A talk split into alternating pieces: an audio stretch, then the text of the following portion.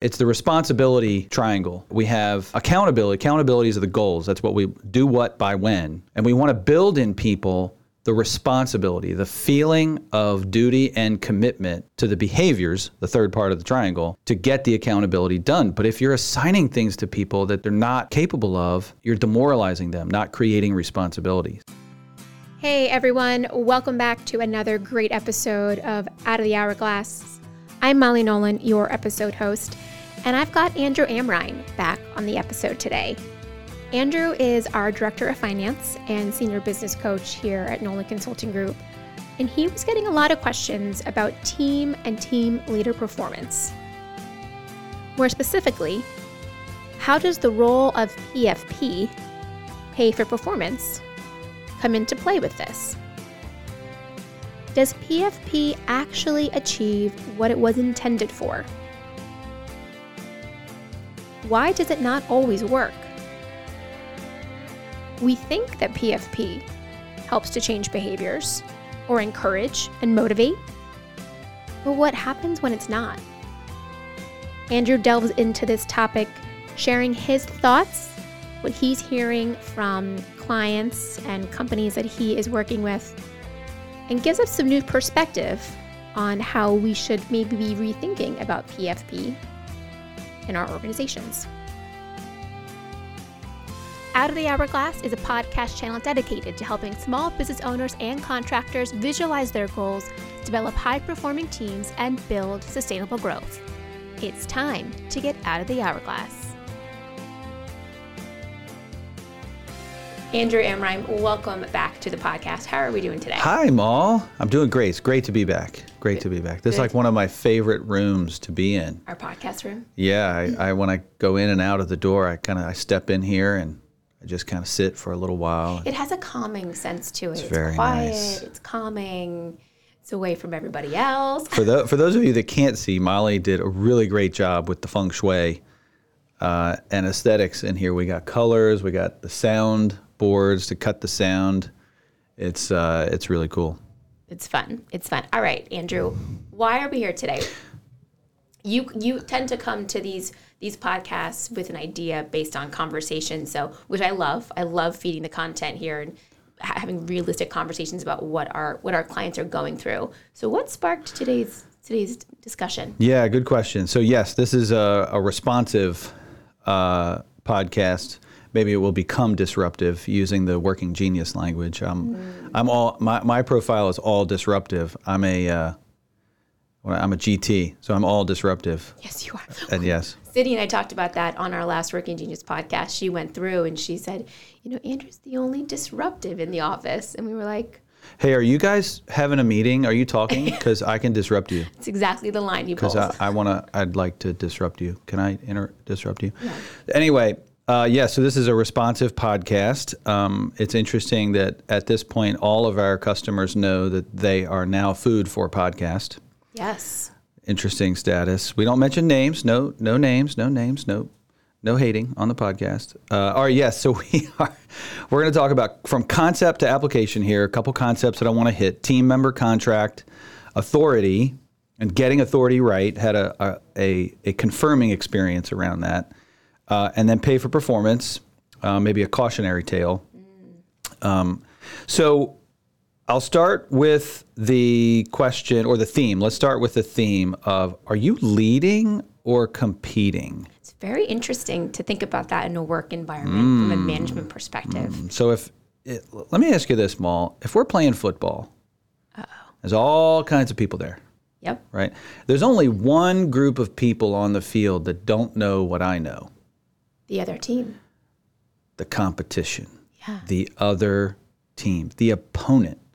So I would I would say throughout this podcast to our listeners be thinking I'm the leader, but am I inadvertently competing? Am I am I leading or am I competing?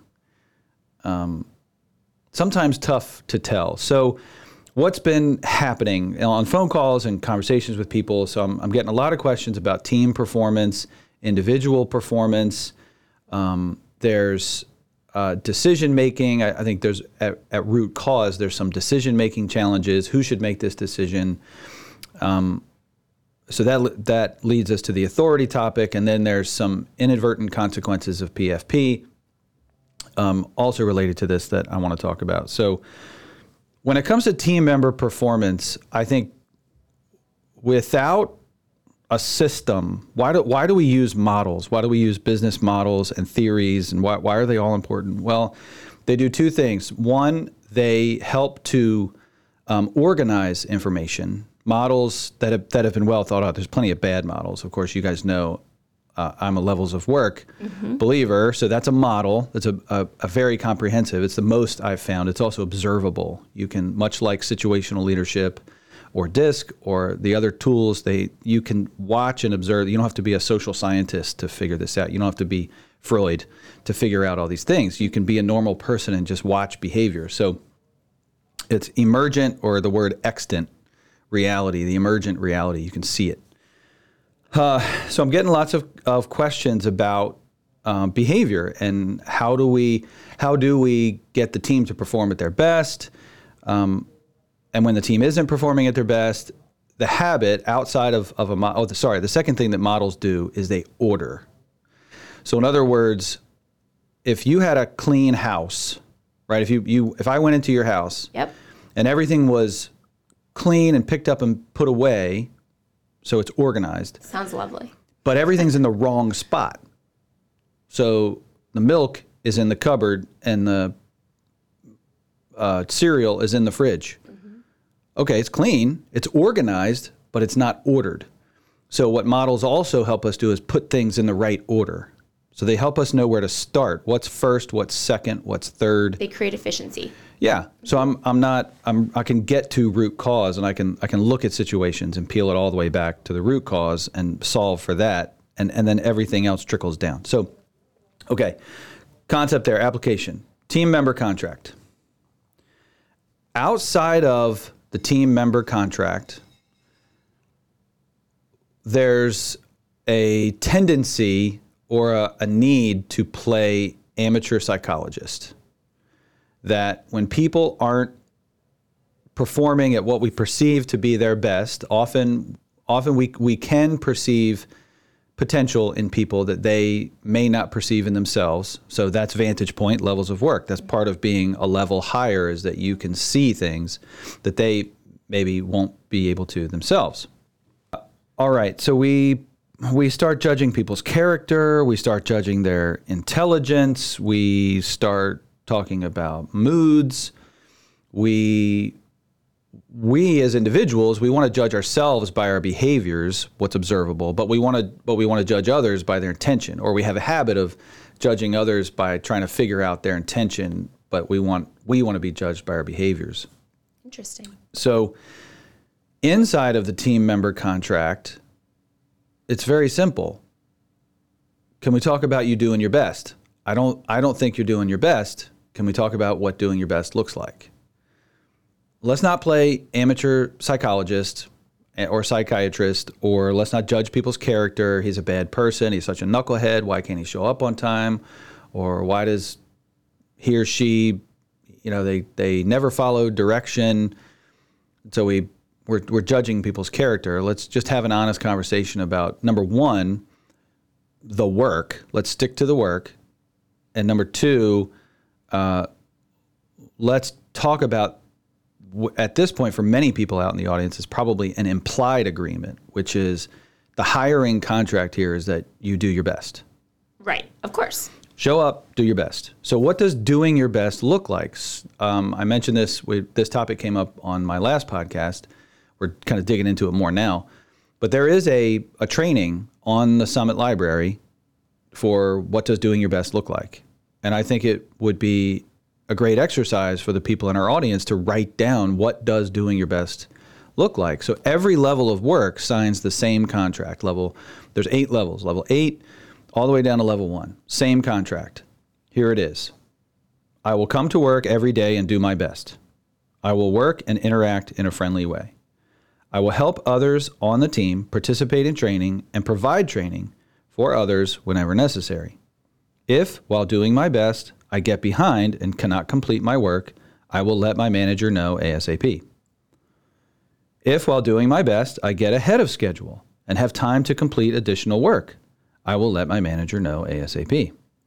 If while doing my best, my work does not meet quality standard, I will let my manager know ASAP. If while doing my best, my work exceeds quality standard, I will let my manager know ASAP. If I am unable to do my best because I don't feel well or some circumstance prevents me from doing my best, I will let my manager know ASAP. I'm, sen- I'm sensing a theme here. You're catching on to a theme. Yes. All right. Communication consistently needs to be happening with the manager about where someone's where someone's at. Notice it doesn't say I'm behind, so therefore I'm not doing my best. It says I'm doing my best, but I'm falling behind. I will let my manager know ASAP. So now there are some circumstances where I'm falling behind because I'm not doing my best. That's the conversation. Hey, listen, I, I don't I don't really think you're doing your best here. You could be you're showing up late or we, we need to talk about your approach to work, which is a nicer way of saying attitude. Um, we need to talk about your the relationship you're building on the crew. No one no one's really liking you. You're not really building relationships on the crew. Like what you know the, the way you're the commit the requisite behaviors aren't matching what's needed for the team. So you're not doing your best. How what what's getting in the way of you doing your best? I don't have to play amateur psychiatrist. It's a direct question. Yeah. And, and it gets to the real heart. It Right. gets to what I own and what they own. I don't own their psychi- their, their psychology. I don't own their mindset. And we'll we'll get to that authority piece in a minute. So this this continues to encourage a, a lot of those one-on-one conversations that we're always speaking to. Managers need to be talking to their employees, understand what's what's going on in their world that's maybe impacting why they're not doing their best. I mean, Moll, let's pretend that you're not having a great day. And I'm your manager or supervisor. It's a so frontline manager, level two. So I, I I try to use different like real clear labels. So level two supervisor. Let's say I'm your supervisor. I say, hey, well, it doesn't look like you're you're kind of doing your best today. You're you're you're better than this. Um, what's going on? And that like that's not an offensive question. If you're if you're legitimately experienced, I was like, yeah, you know, I just got stuff going on. I'm, Oh, tell me about it, right? Or such and such isn't getting back to me. Like, yeah, I'm not doing my best because all these people aren't getting back to me. All right, well, can we let's let's strategize this. Let's let's do this. Um, it seems like a much healthier conversation Yeah. to me. especially if you've upon the hiring process have, have introduced this concept and you've talked about the team member contract and how we're always showing up to do our best it, it kind of sets the it's the word track that helps open the doors for those conversations and half the time it's it's getting those that, that conversation started that's the most difficult part Yeah. Yeah, so I, I would go so far as to say it would it would be my dream. Catherine has a safety dream. She wants everybody to get level one safety certified. There are three levels, by the way. Level one, uh, I, I think everybody should be doing. I agree with her. It, it would be my dream if every Nolan Consulting Group, a mark of a Nolan Consulting Group customer, that if if they met someone out in the world and, and they just looked at their company and they said, huh, you must work with Nolan Consulting Group that mark would be they have a everybody has a team member contract. It's it's in the employee handbook. It gets signed and put in with their paperwork or digital paperwork, whatever it is. But every employee has a signed team member contract. have you rolled this out with some of the clients that you're working with and how is it being perceived It's it's great. It's hard to implement. I mean, it's so simple and so easy that we take it for granted. Um, but yeah, I, I've got some that are that are putting it in. But certainly, why I'm here is Yeah, my, part of my motive is to push it. Like everybody out there, put it's on the Summit Library. Put the team member contract in your employee handbook so that everybody signs it. Now, those that who have made it a part of their their onboarding process and have have discussed this, have they had to come back to the to this contract based upon scenarios in their work environment? Yeah, it just makes conversations easier. Okay. We've we we have moved from an implied contract to now a, a concrete, um, spoken contract or or on paper. So we know this is what I want. So let me walk the ball forward a little bit. because it's not actually. I would, well, I, I would say the the team member contract is actually more important for the manager than it is the the subordinate, the direct report. So that's true for level one, any any any manager subordinate relationship. So that could be level three to level two, level two to level one. Whoever the one level up is, the team member contract is actually more important for them. And here's why authority. So I'm a foreman. Let's talk about the, the proverbial closet. We're framing out the proverbial closet. The foreman assigns somebody to go frame this closet. Look at the blueprint, frame the closet. The closet gets framed wrong. Who's responsible?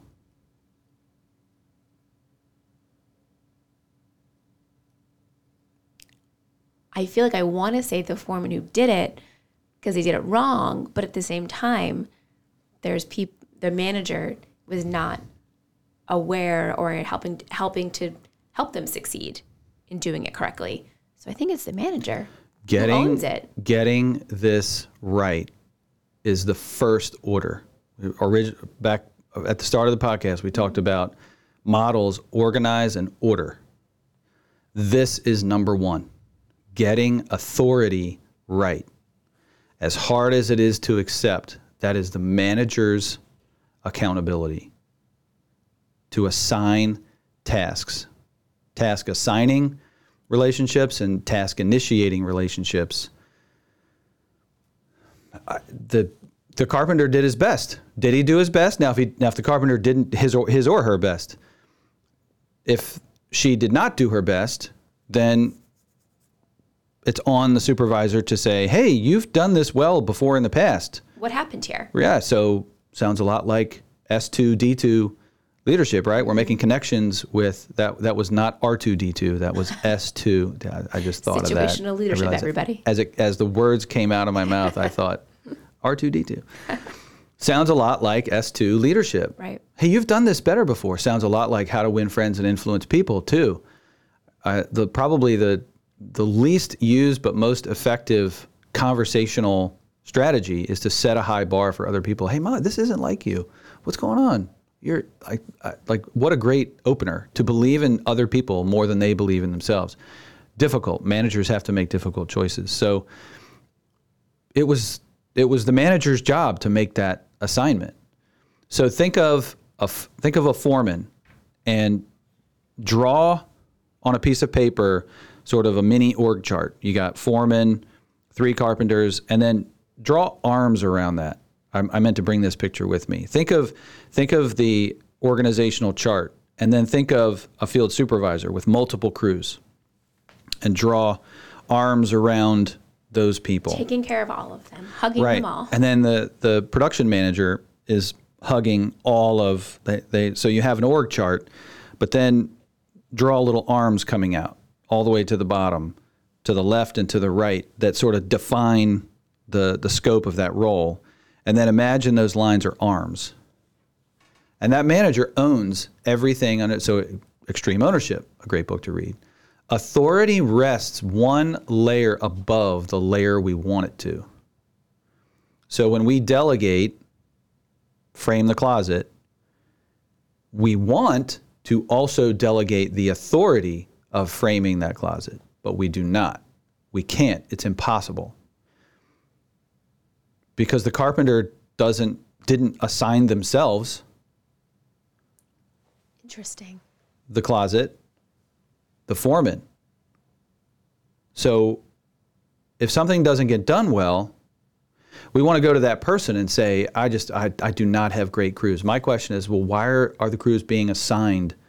Why are crew members being assigned tasks and That they're left not ready for. that they're not ready for? Or, or how long can I leave this person alone? Time span. How often am I going to have to check with them? And I would say the greatest. So, so I, I also hear people say, "What, Drew?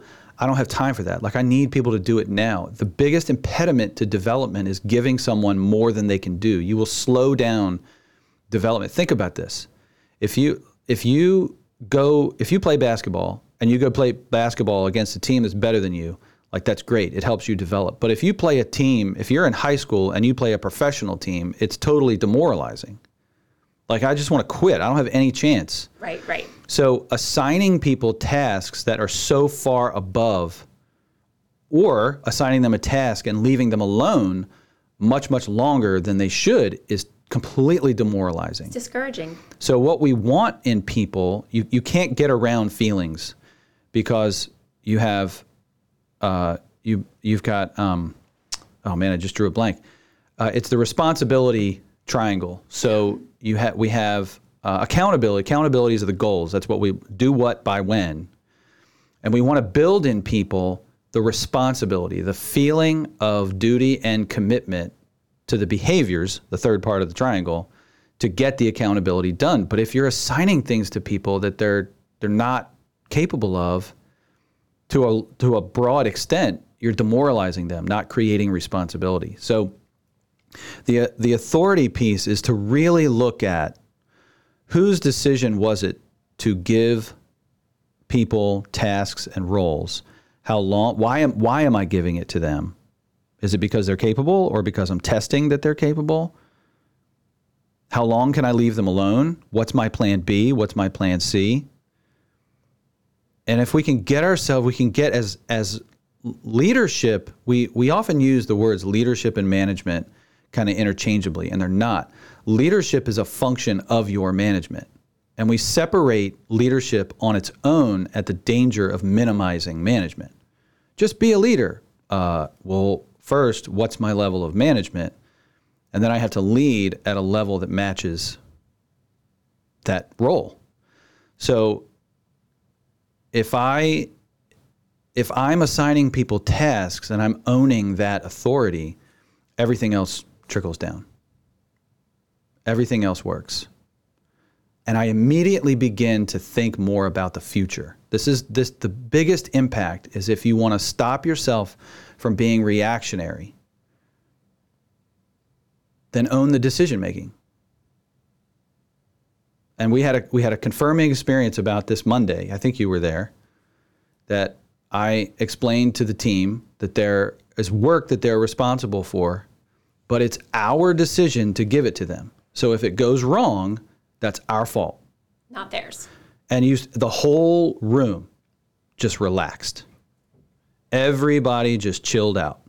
It was great. It was it was such an awesome moment. Missed that moment. I'm sad. Oh, were you? Oh, that's I right. I wasn't here. Oh, that's right. You were in Mexico. Traveling, Uh-oh. traveling back. Traveling back from a wedding in Mexico. Yes, I forgot about that. Yeah, it was a cool moment.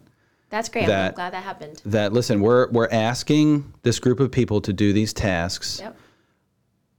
we we understand there's a lot of decisions that are going to and coordination that's going to have to be made. Listen, if it goes wrong, it, it's on us. We're the ones that decided to give this group of tasks to you guys. So therefore, let me go back to the team member contract. If while doing your best you get behind, let me know. If while doing your best you get ahead, let me know. Because it's my butt on the line, not yours. Yeah. That actually. I'm the one that's that's going to get chewed out. So now, what do you think that does to the commitment to the people out there in the audience? What do you think that would do to the commitment level and feeling of responsibility, the feeling of duty and commitment? If you say to your people, "Listen, guys, I'm asking you guys to do this job, but if it goes wrong, it's on me because I'm the one that decided to assign this $120,000 commercial floor to this crew. I believe in you. I think you can do it. I'm going to check in with you every day because that's your that's your time span of discretion. Mm-hmm. I'm going to call you every day. But listen, if it goes wrong, like the operations manager is come going to come looking for me, not you. I'm the one that decided to give you this job, this work. So, if that's the case, you got to come tell me. Now, who are they fighting for? They're fighting for their manager. Right. That's the dynamic I want to create. Who and what am I fighting for? I'm fighting for my manager here, man. His his butt is on the line. Or her. Her butt is on the line. And if you've established a really nice relationship with your manager and you you like their their style of leadership, you want them to win. Yep. You don't want them to be replaced by somebody else who might not operate in the same way. Somebody that looks at you and says, "Hey, listen, I'm going to give you these tasks, but listen, I own it. If it's I'm I'm going to take the blame." How does I that you, I think you work harder. I ha- I- right because wow okay this person like down. they respect me they trust me they're not Yeah. pushing ridiculous responsibility on me I, I didn't choose to give me this job like I, I don't I don't know but so I, I'll go do it but you gave me the job so when managers take accountability and feel responsible for the authority that they can't give away you you give it away and cause stress. So if you see your team stressing out, they the first place I would look is they're being asked to make decisions that are above their level, their level of work. Um, all right, so that so let me pause there. What, what's your reaction to that? Well, I want to know how this all plays into the PFP culture, because obviously that's a big um, piece of conversation that a lot of our our clients uh, want. They they want to be able to reward or, or, or pay their their team for, for doing well and for performing on a on a high level. But how does that impact? How does that how does that impact um, other parts of their job or Sure. you know, what what they're there to show up for to begin with, right? Sure, sure. So we talked about the team member contract. The team member contract reflects the reality of work, the observable reality of work. It requires that level two and level three uh, are accountable, that take responsibility for the authority that is theirs, and do not try to delegate it because you do at your own peril. All you're going to do is stress people out, and you, you can't really delegate it because the crew doesn't choose their own jobs. They're assigned jobs. So you, much as you try, you can't. Team member contract exists. In reality, authority, therefore, authority must be owned where it is. Let me ask you an honest question. So, tough question to the audience, but you're thinking to yourself, how many of these types of better management practices might you have avoided, abandoned, or stopped learning, thinking that a pay for performance is a suitable substitute? Because the money will drive them to do better versus them wanting to work harder. Money drives me, it should drive everyone. yeah. I know what I'll do. I'll just give everybody more money because there's 8 million things to do out of out of legitimate reasons. I don't fault anyone. I'm, I'm not I'm hey, don't judge. I get it. There's there's 800 things to do and there's more to do tomorrow and if if it's easy, if I could just, you know what? I'll pay you more if you if you do more. Okay, so in the absence of clear authority and ownership of authority. So, uh, Extreme Ownership, great book. Ownership of authority. I own everything in here. All the decisions that are made at my level, I own. It was my decision to give you this work. If it goes, I'm, I'm responsible for either making it work or saying this isn't working. It's, it, it's my butt. The team member's job is quality. So, if going all the way down to level one is pace and quality. Are they working at the right pace? Are they doing the quality work? Are they trained? All that. If, in the absence of that, how is PFP being received? So, flip the perspective around, mm-hmm. and you're the one receiving the PFP in this environment where authority is being delegated one level too low and it's and it's it's the individual's fault for not completing that task not the person who assigned it how are you receiving pfp Like it's impossible to do. this is just another way for you not to pay me yeah. what i'm already owed because you're asking me to it's a real do more Context. Yeah. You're asking me to do more than my role, my level of work can do. Team, for listeners out there, the, the these levels of work exist because the amount of detail being processed prevents a carpenter or a foreman from thinking more than two or three days out. I've seen it. I've seen people try. The amount of detail, the, the work itself is preventing people from doing what it is you want to do and delegate. So a supervisor has to let go of the work so that they can think farther and farther out. Human, I mean, one of Elliott Jaques's books was was I think the title was on human capability. It's not the person, everybody. It's the work. The the level of detail that that crew has to pay attention to means hey listen i'm okay you want me to build this house? I will build this house. I love it. I will manage the subs. I'll do all that. But if uh, sharks are in the water you've got to tell me. Because my head is i'm out here building a house. So if there's a storm coming if the weather's bad next week i, I can't think about next week. You got to tell me that the weather's bad next week. So in other words management has to bring value to the layers below it this is why management layers exist. So in this in this context, I mean, it, it sounds like PFP can be dangerous because it's not it's it's being used um, instead of you know management leadership. How, but I know you don't believe that all PFP is bad. Obviously. No. Okay. So so good. I'm glad you you went here. I'm not there. I, I'm not ready to say that all PFP is bad um, human being. There are goal-oriented human beings. Mm-hmm. I do think that people that want to get into management are bigger thinkers, and so maybe PFP is a way to find those people who's excelling at it. I think PFP has its limits, and I think PFP takes more work, not less work. In other words, you can do you can get away with a lack of management expertise in the absence of PFP. You can get away with a lot. As soon as you add PFP on top, you add the commiserate management required also. So it's actually more culture work to keep that PFP being perceived for what you want it to be as as as extra, as profit sharing. Not you this just another way for you not to pay me what I'm owed. So it, it's a very very fine line, and it and it can work. A lot of people do it. Sales reps get paid by commission but the contract is open and they're goal oriented.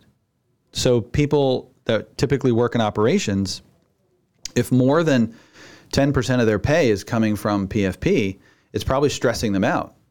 And I've, I've had conversations with people, you know, like, dude, I like, yes, okay, I can make $3 on this PFP. Can, you, can I just have a dollar raise? I don't care about that. Can I just have a dollar raise? That's not what motivates them. And we've got to stop asking people to be motivated by something that motivates us, not them. So you have to have conversations. The beatings will continue until morale improves. I mean, so are you are you encouraging uh, conversations with these people to say what you know what is it that really motivates yeah. you? What is it that really motivates you? Why are you doing this? And I can only get an honest answer if I've got a culture that asks for a team member contract at every level and that rests authority at the level that it exists, not too low. For those at the level of, of the decision, the authority rests at the level of decision making. Who made the decision? They bear the fault. Have you seen that there's um, that a PFP program is more successful at different um, business revenue sizes or different team sizes? Mm-hmm when have you seen it be most successful when it's when it's implemented? What's the environment look like? I've seen PFP be very successful in great cultures. PFP does not cause culture. PN, PFP reinforces whatever culture you've got. Culture comes first. PFP does not change behaviors. Uh, it's it's got the success rate of a postcard. So, Moll, you're a marketing person. If we sent out postcards, what would the response rate be, percentage wise? In my in my uh, opinion, pretty little. Yeah, like three percent, five percent, maybe, and that's about the effectiveness of PFP at changing behaviors. So, how do you test? Culture changes behaviors. So, are there, you know, if you're trying, if you're a business owner or a manager, you're trying to assess the culture of your business. Mm-hmm. And like our like we're thinking about putting in a PFP, but we know that culture needs to be in place 1st Mm-hmm. How do we how do we check to what are the what are the marks Mm-hmm. of a good culture? Yeah, great, great ordering question. What's first? So, Elliott Jaques and the model that I believe in wholeheartedly would say first look for authority. So that requires us to look at levels of work. Are we, are we really clear? Now, every every role is going to include different levels of work, especially in a growing organization. The role is defined by the longest time span task. So it's about the work, not the person. What's the work that I'm asking this role to do? And is it too much? So it's really tough for people to go level three, two, and one. Two, you know, we, we have to do, uh, we're often doing two levels. So you have level level two supervisors that also jump in on a job, but not too much. You've got level three managers that are also jumping into some supervisors, supervisory tasks. But they should not be jumping into level one. I, I don't even think it's something's not getting done right. Yeah. So, something is not working. I mean, they're they might be doing it, but something's not getting done well. So I've I've uh, if in your order back to your ordering question, what's the right order? So look first for authority, and you've got to as so therefore it starts at the top, and is is authority resting at the same level of the decision? So if something's going wrong, who made the decision is the first question. Who decided to And it, and if whoever made that decision is that person holding themselves accountable Yeah, what would you do differently? versus If pointing your fingers butt's on at the the rest line. of the team like it was their fault versus Well, I mean, we we promoted Sammy. I mean, Sammy, you know, he's he's a hard worker, makes the best chicken salad at the company picnic every year. What do you mean he can't be a supervisor? Like, come on, Sammy, I, I asked you to do the job and you're not doing it. Well, whose decision was it to make Sammy the supervisor? And why did you make Sammy the supervisor? And what was how what's Sammy's time span at that level of work? How long can you? How often do you need to check to check with Sammy? And so, yeah, that's D two. I mean, people realize that the job is more difficult or different than what they were thinking. I think we just leave people alone, mm-hmm. and that causes them to feel like they're a high school basketball player playing the NBA. Like this is impossible. I can't. I'm getting no support they're just going to get run all over. management hierarchy, uh, MAH, as Elliott Jaques would call it, the management accountability hierarchy, exists to bring value. In other words, help, it, exists to help us make profit.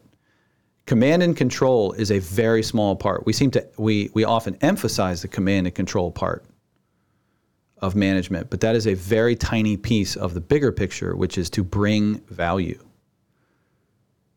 The first way to bring value is to rest authority at the level of the decision, of the decision making. it starts to make even just thinking through it you know it makes sense as you as you, if you are a manager hiring for a position on your team it to me it now changes the way you're looking at that hiring process because now you're saying i want to hire somebody who i can delegate to who is going to do the job the best they can and do it well and then i'm going to i'm going to own that work like it's going to reflect back on me and do i trust them do i have that relationship with them that i think that they can do the job that i'm taking accountability for Delegation is part of the job. Management, level two and level three, delegation is part of the job. You have to do it. So doing it myself is not an option. Now, if so, if you're a supervisor and I'm a manager and I see you, I'm your I'm your um, direct report or you're my subordinate, and I see you doing too much work, I'm looking at you saying, "Hey, you're you're not doing your best. Part of your job is delegating." Yeah, but it's my butt if it goes wrong. Yeah, that's right. And you have to delegate. So what are you going to do differently if you're delegating and it's your butt if it goes wrong? But you have to delegate. That's part of doing your best at level two. Part of doing, uh, you know, if I'm the manager, part of doing my best at level three is I have to make assignments and through one hour get 100 hours of work done because I've because I've delegated. So what do I what am I going to do differently if my butt's on the line for the result? And herein lies the definition of a manager. A manager is is the person responsible for the output of other people. What is a manager? Not every employee is responsible for their own output. If you're at level two, then your manager is responsible for your output and making those decisions. At going all the way down level one, uh, you know, a, a new employee or, you know, a, a large equipment operator, I mean, they're responsible for doing their best, for doing their assignments. If the job doesn't come in on time, but everybody's doing their best, well, who do I look to? The supervisor. How is the supervisor making ready?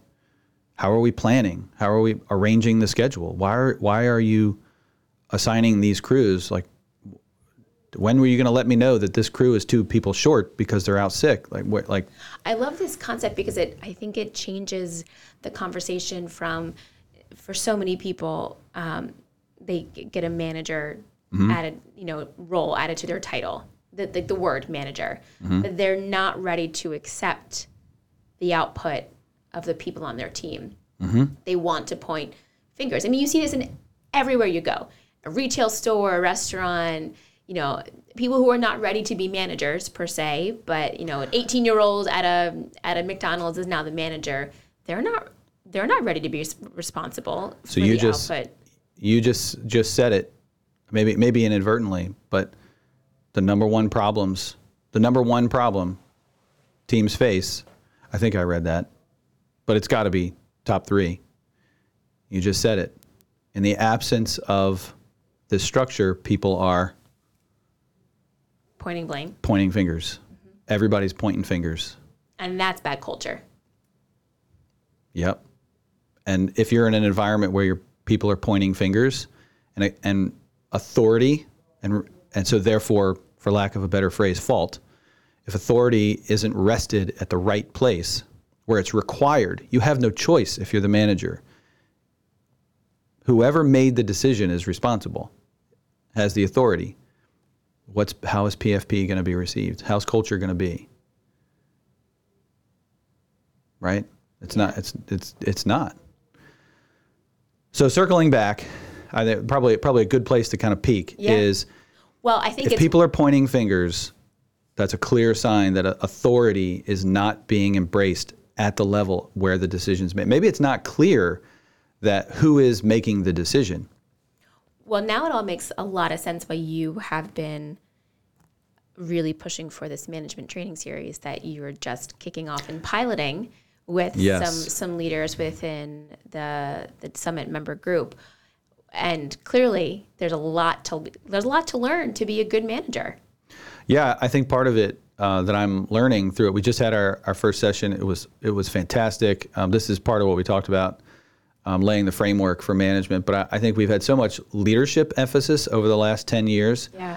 that we've inadvertently uh, let management fall to the wayside um, at at our peril. Management is a, is a science. There's an art to it, sure, but management is a is a defined science and a role and your leadership exists within that management level, um, not the other way around. I'm a leader, so I can be a manager. Nope. Your level of management dictates what kind of what kind of requisite leadership is needed in that role for your people. And everyone has different leadership style within that, but you have to be following the model of, of what's required for management. So start with the team member contract. Get really clear that it's everybody's job to do their best. Then look at that forces you to look at authority and or is the authority and responsibility for a decision really being rested at the level the decision is being made? Who made the decision? That's who's responsible. And is that clear? Is anybody hesitating, embracing that my butt is on the line? Who made the decision? Start there. And I, I mean, you could you could spend the rest of your life there getting authority right. And the, and now we've ordered it properly, so everything else trickles down from there. And that, then look at PFP. So to wrap up the conversation, then so get the team member contract in place, get authority and responsibility right, then PFP then PFB will almost be unnecessary because you're not asking it, which is where it ought to be. It's extra. We're we're we're trying to sh- profit share and share what we have, right? This isn't not something that I already owe you. It's not going to make or break somebody's compensation. It's it's really great to have it, but it's they should be already Mm-hmm. at the level being compensated at the level for the work that they're that they're responsible for producing. They feel trusted. yeah. right? They're like, so PFP, you know, another way of receiving PFP is that is like, I, well, I don't really trust you. I trust you, Molly. You've, you've said you're, you're going to do your best. I've hired you. You know, you've signed this contract. You're going to do your best. I don't really trust you to do your best, though. So I'm going to make you prove it. So you're only going to get paid for your best if you do your best, because I don't really trust you to do your best. So I'm going to I'm going to pay you less than your best and make you earn that potential, which brings me back to competing. Therein lies the competing, not the le- that's not the leading. So let's let's remain on the leading side of that of that of that conversation. Yep. Well, you can clearly tell that Andrew is very passionate about this particular topic. Uh, so if you are listening and think that this might be something that you need to dive into a little bit within your own organization, please reach out. Andrew will certainly be uh, a willing a willing listener on the other side of that. Probably I could probably talk too much about this. my one of my favorite things to talk about. Yeah. Yeah. Structure. High, high uh, surprise. High S wants to talk about structure. Well, I mean, it, Shocker it there. makes sense when you you kind of pull back, and then obviously there's, there's a lot of that, a lot of this that's theoretical, and it's you know you had to really it's big picture, then like then Mm-hmm. down really into the layers. But when you really begin to apply some realistic uh, situations, you can see it come to light. Go back to that the psychology we were talking about. If you get authority right, I, this is my experience. Personality problems largely disappear because people aren't stressed out anymore. Not all of them. Some some of them will still need to get taken care of. But when you get the team member contract and authority right, personality conflicts largely go away. I think we gotta leave it there. Cool. Thanks, Give it- Moll. Give it a test. Thank you, Andrew. Appreciate the time as always, and uh, until the next.